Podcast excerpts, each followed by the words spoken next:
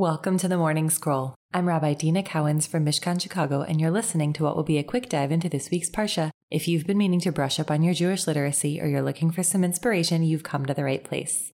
This week we read Parshat Beha'alotcha, When You Lift Up, which sounds maybe more woo-woo spiritual than the Parsha means it. Maybe? We'll start with a brief recap. God tells Aaron to light the menorah in the Mishkan on the daily, and then we dive into an initiation ritual for the Levites, which involves shaving and sacrifices and some trips to the mikveh. The first anniversary of the Exodus arrives, and some people are unable to celebrate, so they complain, and Moshe and God agree that there should be a second Passover so that people who can't observe the first one get a chance a month later. Back to the Mishkan, we're reminded that it is covered by a cloud during the day and fire at night, and when the cloud lifts, it was the cue to the Israelites to pack up camp and follow the cloud. Sometimes they would only camp somewhere overnight, and sometimes they stayed for quite a while. Moshe also has some special silver trumpets to blast out messages like calling people's attention to the cloud moving. One year after the revelation at Sinai, the cloud is ready to move on, but no sooner do the people start moving than they start complaining. This time about wanting meat, not manna. Moshe is fed up with his job, so God tells him to gather 70 elders to help him, and if the people want meat, let's give them so much it comes out of their noses. Literally, that's what the Torah says. God then gives the 70 elders the gift of prophecy, and two others named Eldad and Medad start prophesying also. Miriam gossips about Moshe and is stricken with tzara'at. Moshe prays for her healing, but God wants her to deal with her consequences, so the Israelites wait seven days for her to heal.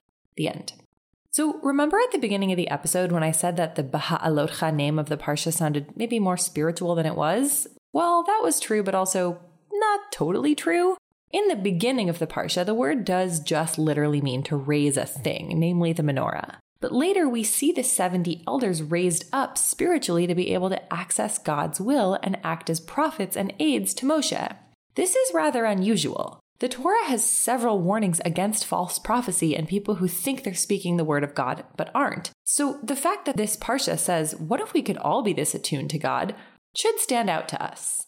When Moshe calls in the elders to receive the divine spirit for prophecy, Eldad and Medad stay behind in the camp but begin prophesying anyway. Should be a big red flag in the rest of the Torah. Joshua thinks so as well. He's not a fan. He goes to tattle to Moshe. But Moshe just says, if only all of God's people were prophets and God would put the divine spirit on all of them. The commentators understand this line as Moshe seeing his own Holy Spirit reflected or refracted onto others, and wishing that they had their own true prophecy as well as him. He understands that the current arrangement of the elders is God's way of helping him out, but it won't last beyond his lifetime, and he wishes that it wasn't just a him thing. This points us to two different lessons. One is that we are a reflection of our leaders. They serve on our behalf, and we are lifted up, or not, by them. And just because we are a reflection of our leaders doesn't mean that we should or have to be.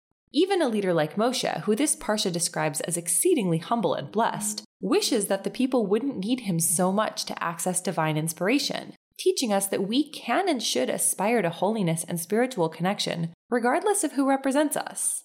These two lessons call us to push our leaders to be better and to not allow formal leadership to hold us back from making changes or speaking truth.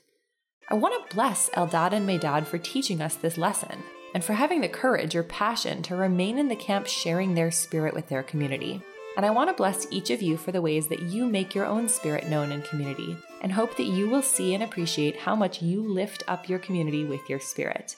Before you move on, we need your help. In the show notes, you'll find a link to a brief survey. We want to know what you think about this podcast. If you could take one minute today to fill it out, it would mean so much to me. Thank you, and see you next week.